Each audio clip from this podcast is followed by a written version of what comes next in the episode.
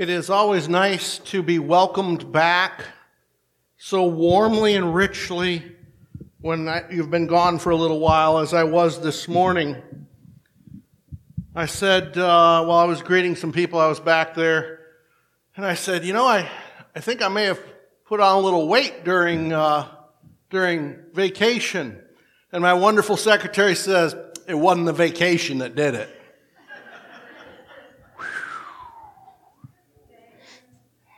Supposed to speak the truth in love. I am incredibly blessed. Now, you might think that I'm saying that because I just came back from a beach vacation during which our middle daughter let us know to be expecting another grandchild. And you wouldn't be wrong. That is probably the second most amazing thing which can happen to a person learning of their descendant's coming arrival. But it's not top of the heap. You might think that I'm saying that I'm incredibly blessed because I'm in my mid-50s and thus far have had no serious health issues for the majority of my life. And even if I do have a health issue, I have really good medical insurance through my wife's work, and we live in the country with the best health care in the history of human life. And if you assume that I'm saying I'm blessed because of that, you wouldn't be wrong. You might think that I'm saying that I'm incredibly blessed because I have a comfortable life with a nice home and a good vocation and church, living in the most financially fruitful country in the history of human life. And again, you would not be wrong. You might be thinking that I'm saying that I'm really blessed because of my devastating good looks, my brilliant mind, which is capable of doing basic math correctly almost 3/4 of the time. And you would be wrong.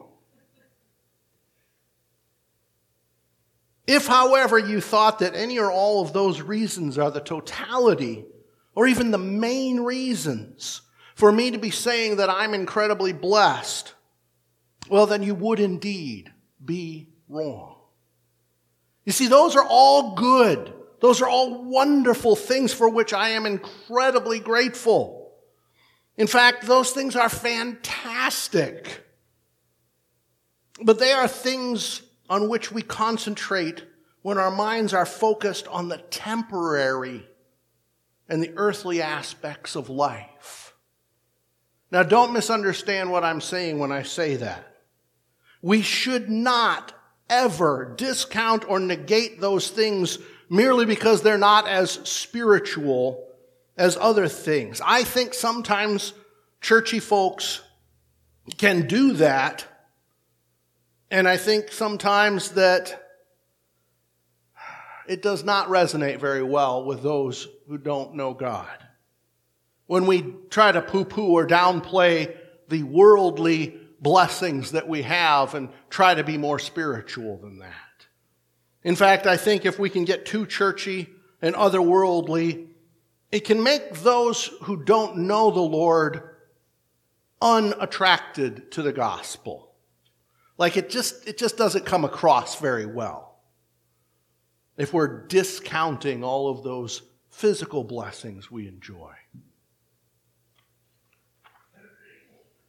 I want to go through a passage today that's going to help us to understand, I think, a little bit of how our mindset should be focused. We're going to be in 1 Chronicles. And I want to give you a little bit of background. The Ark of the Covenant had been captured and taken by the Philistines. And then after it was returned through actions of God, it had been brought by David to Jerusalem, or at least he tried to bring it to Jerusalem. And it got messed up because he didn't follow the instructions in Scripture about how to go about doing that. There was just a disaster. Somebody died during it. because they weren't doing things properly. And so they were a little upset about that, but David's response was to go back and look at how he should have been doing things and do it properly. And on the second time, they were wildly successful, and the ark was brought to Jerusalem, and everybody was just ecstatic over the situation. So turn with me to 1 Chronicles chapter 16, and we're going to read verses 8 through 10. Oh, give thanks to the Lord. Call upon his name. Make known his deeds among his people, among the peoples. Sing to him. Sing praises to him. Tell of all his wondrous works. Glory in his holy name. Let the hearts of those who seek the Lord rejoice. There's considerable debate about this passage and the rest of this song that's listed there that goes throughout the rest of that chapter. The three different sections of it are almost identical. The song that's listed here in 1 Chronicles 16, the three different parts of the song are almost identical to three different psalms that are listed in the book of Psalms. The conflicting ideas by modern theologians is that the chronicler, the person who composed the book after the return to Jerusalem from the exile in Babylon, that he took the three long existing passages. Like he went back to the book of Psalms and he grabbed pieces out of that and made them into one new one, which would not only suit the situation that he's recording, the bringing of the ark to Jerusalem. But it would also have fit really well into the situation in which he was writing. During the time that he was writing, the exiles had come back from Babylon, and he would have put this together in a way that just fit that situation extremely well also. That's one view of how this passage is. The other view is that this is indeed a song put together by David for this specific occasion and sung at that time. That David put this together and sang it for that occasion just as it's recorded in Chronicles. He could very easily have either taken the parts of other songs and made a medley of sorts with songs they already knew. Or he could have written this for this time, this song, and then later on in his life said, hey, you know what? I could take the three parts of that song, separate them out, and make three completely different songs out of that. That's entirely possible. People do that today as well. Personally, I don't really care whether it was David wrote it specifically for this situation, or if the chronicler, hundreds of years later, harvested parts of what David did write, put them together, and set them in this passage. Recently, country singer Luke Combs did a cover of the really great but sad song from the 80s called Fast Car. And there was a little bit of a hubbub when it first came out and did extremely well. But that hubbub died away for two reasons. Number one was that Tracy Chapman, who wrote the song, said she was absolutely thrilled that he did this cover and was really happy to see it doing so well in the country charts. And number two, there's not one person that I can imagine over 25 years old who doesn't know that Luke Combs didn't write this song, that Tracy Chapman did and brought it out 30 years ago, and it was great back then. It doesn't matter who's singing it. We all know that Tracy Chapman was the author. With this passage in 1 Chronicles, it isn't a mystery. Oh, by the way, just to let you know, last night when I was reading through my sermon, getting ready for today, and I was getting to this part right here, I'm sitting at my desk, and I had been kind of singing the song in my head, Fast Car. And all of a sudden, without me really thinking about what I'm doing, I kind of blurted out the next passage in that song, and I started singing it. I'm sitting at my desk. And I hear my wife yell from the other room, "What was that?" I said, "I'm singing." She said, "I thought you were hurt." Have you ever noticed I'm not on the praise team?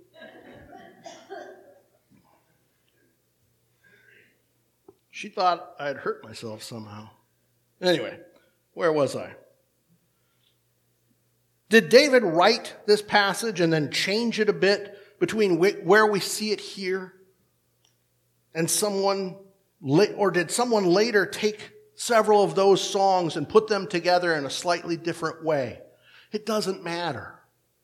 We know who the author was. In fact, we know who both the authors were, David and the Holy Spirit. But let's say, for argument's sake, that the chronicler, the person who assembled what we read in the books of 1 and 2 Chronicles, let's say that he did it this way, that he took existing psalms and put them together in a new way. And that almost, to me anyway, makes it better. Why would it be better?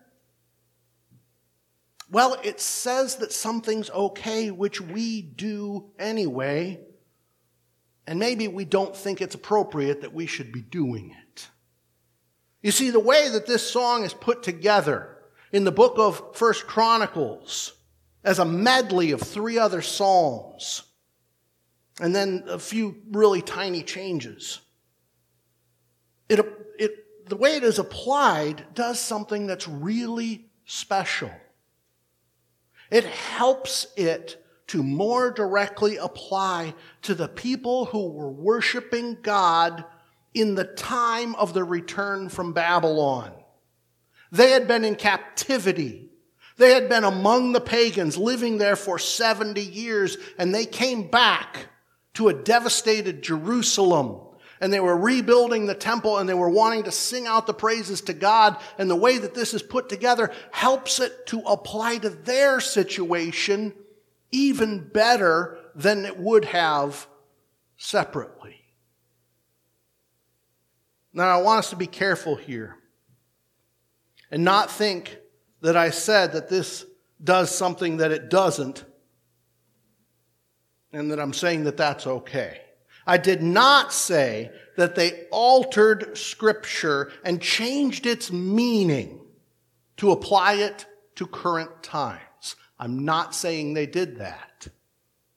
I said that they put different aspects of Scripture together and added a few words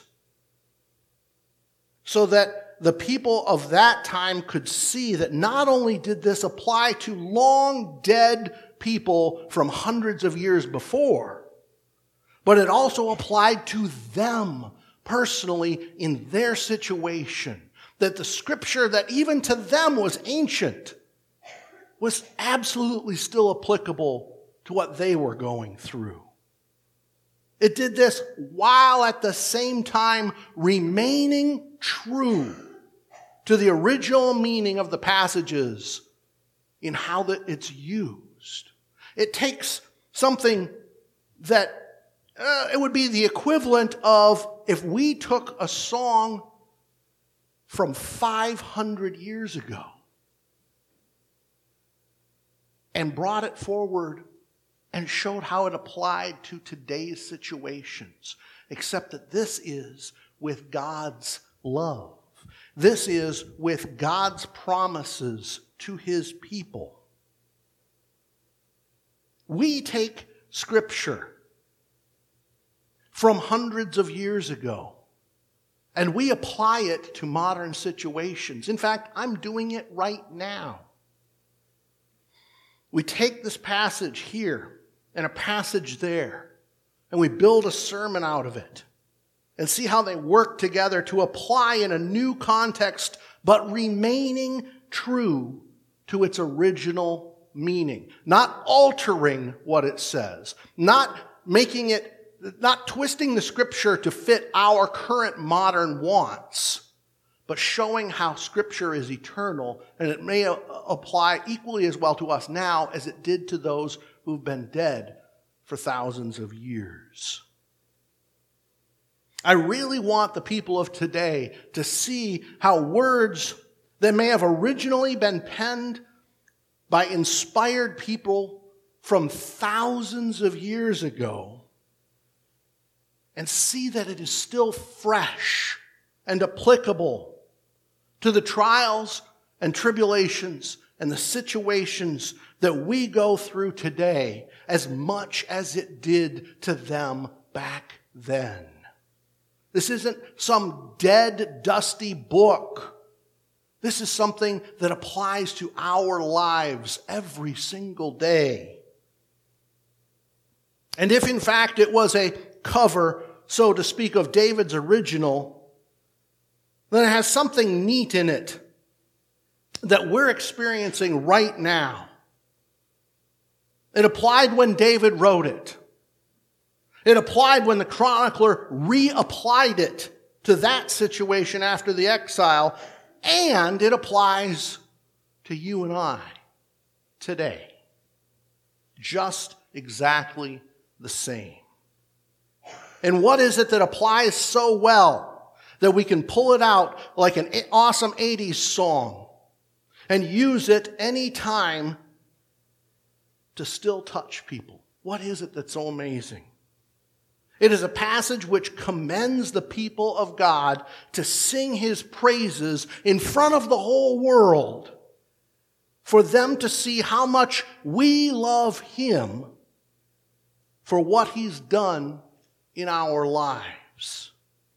We shouldn't be moping around and complaining about the hardships in our life. We should be pointing out to those who don't know God that knowing him and having him be front and center in our lives is awesome, and they should want that also. In David's day, when they're bringing the ark to Jerusalem, he could have sat around griping and complaining. He was trying to do something good. He could have sat there and said, you know what? I was trying to bring that ark up here so that the people could worship, and it just didn't go right, and things fell apart literally, and somebody died. I was trying to do a good thing. That's not how he reacted. He reacted by being humble enough to submit himself to the Lord's will as recorded in Scripture. Do it the proper way, and then celebrate for the whole world to see when it did go right because he did it correctly.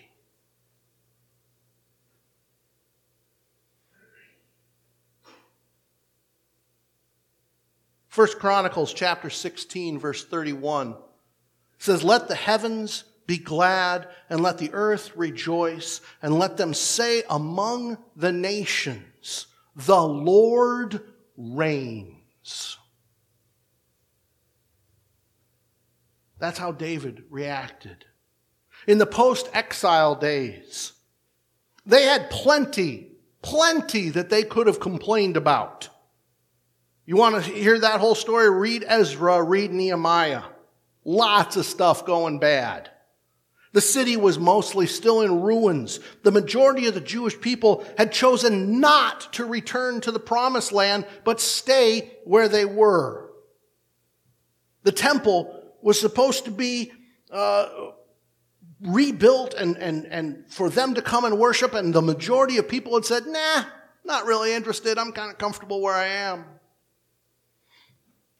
They could have complained that they were surrounded in Jerusalem when they were rebuilding, that they were surrounded by enemies on all sides who wanted them to fail, who were actively working for them to fail. They could have complained that they weren't very well off financially. In fact, we can see in Nehemiah that the majority of them were really poor. Or they could rejoice and sing the praises of the Lord for everyone around them to hear, so that the people who didn't know the Lord could see how magnificent He is in the lives of His people. He had delivered them from among the pagans and brought them back to Mount Zion, the city of David, and allowed them to build a new temple in which they could worship.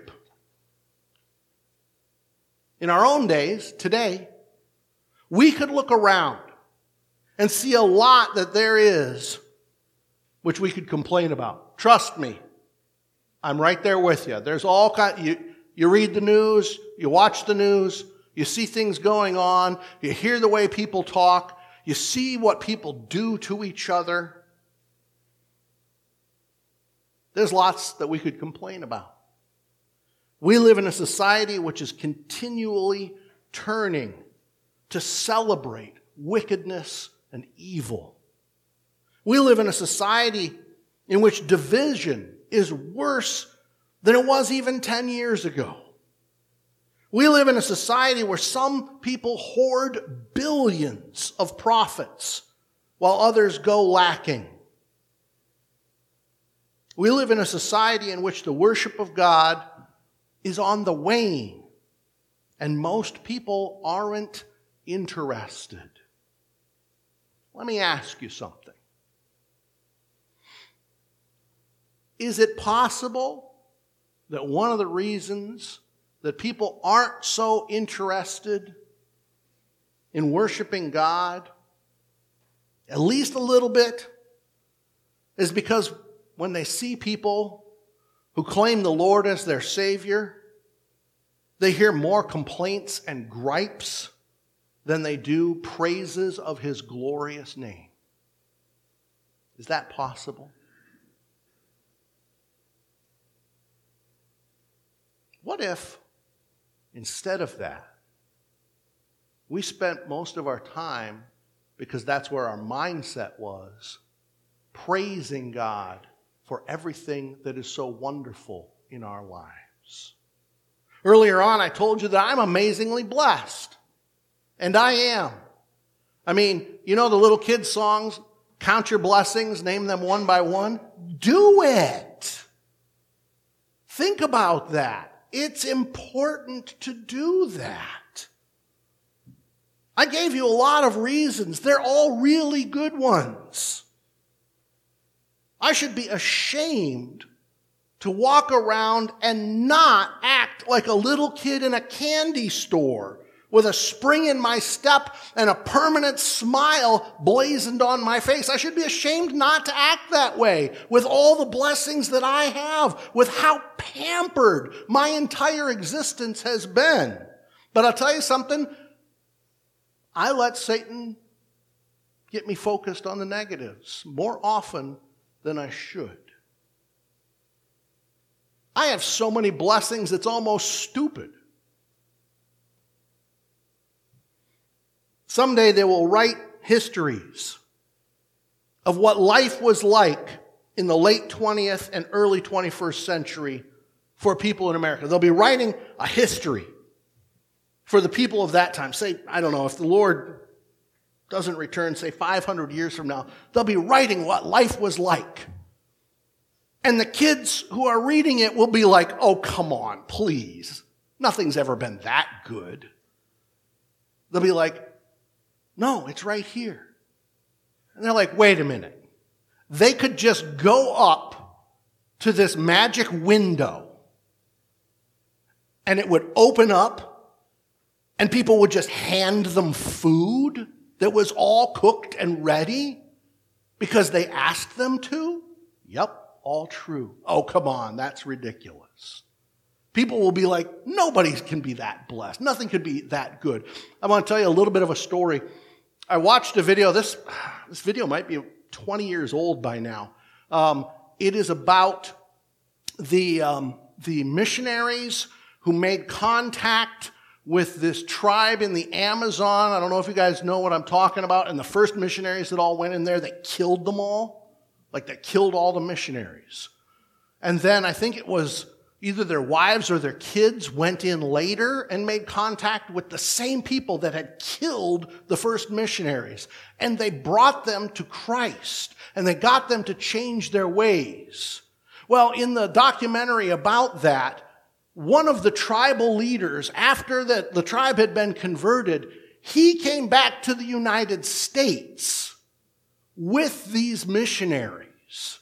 This is a guy who had been, you know, in the jungles of the Amazon with no worldly possessions other than what he could make with his hands. And they brought him to the United States. And then they took him back there, and he was telling the people about what he saw. And he's telling them about when the Americans took them to a grocery store. Now think about this guy's mindset, okay? This is a guy who, if you eat it, it's because you caught it, you killed it, you dug it up, or, you know, you raised it or something like that. And he said, they would go through this place, and there's just food everywhere, and you can just have it. They just let you go up to the front and you show it to somebody, and then you just get to have it, and it's ready to eat. And they said, no, wait, that's not quite right. You know, we did have to pay for it. You know, we had to give them this credit card. And he says, that doesn't mean anything. I saw what happened. You gave it to them. They just gave it right back.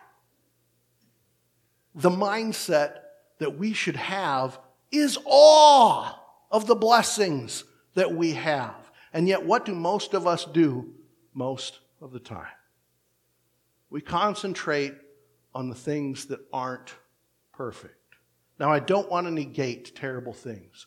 There are absolutely terrible things that happen to some people. But most people in our society spend the vast majority of their life enjoying nothing but blessing. And we have a blessing that is far greater than that even, than these physical, wonderful blessings that we are so spoiled with. And that blessing is that even if the things of this world are taken away, if we are devastated financially, if our health fails, if we lose loved ones, the worst things that can happen, if those do happen, they do not take away the one blessing that I said overshadows all the others.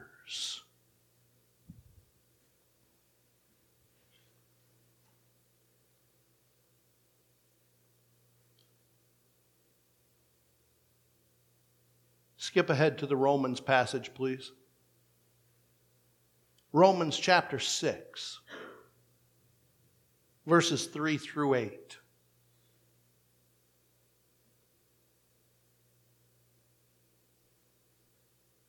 Do you not know that all of us who have been baptized into Christ Jesus were baptized into his death? We were buried, therefore, with him by baptism into death, in order that just as Christ was raised from the dead by the glory of the Father, we too might walk in newness of life. For if we have been united with him in a death like his, we shall certainly be united with him in a resurrection like his.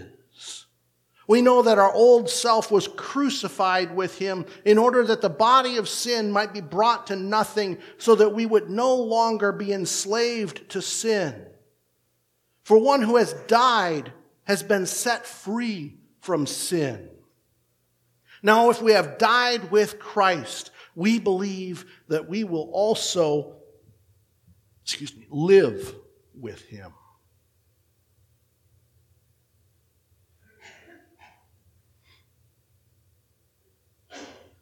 In the 1 Chronicles 16 passage, it closes out this way. 1 Chronicles 16, I know I'm out of order upstairs, sorry about that. 1 Chronicles 16, 34 through 36. Oh, give thanks to the Lord, for He is good. For His steadfast love endures, how long? Forever. Say also, save us, O God of our salvation, and gather and deliver us from among the nations, that we may give thanks to your holy name and glory in your praise. Blessed be the Lord, the God of Israel, from everlasting to everlasting. Then all the people said, Amen, and praised the Lord. The world needs to hear us praising God's name, not just in song, not just on Sunday morning. They need to see it and hear it from people who act like they know how wonderful it is that everything else that we've been blessed with pales by comparison to the salvation that we can know only through Christ. When I was working on my sermon earlier this week, I looked up on the app that we have where everything's organized, and I saw that virtually all the songs for today were in line with what I was preaching on. And I texted Ann and I said, did you plan the songs according to what I'm preaching on? And she says, I don't remember. It's just how it should be. Not only should we be praising the Lord in song here, and let me point something out. It doesn't matter if when you sing it sounds like you got hurt. Okay? You should be singing out anyway. Just let somebody think you were hurt. They can come up to you afterwards and say, oh, you're okay? Yeah, I'm fine. I was singing praises to the Lord. We should live our lives at our jobs, when we're out in public, when we're doing our grocery shopping, whatever it is, so that people see that we know that we are blessed amazingly by the Lord Most High. And that they say, something's different about that person. I wonder what it is. And if they know us long enough, they're going to say, you don't act like everybody else. You don't walk around kicking the stones and being mad.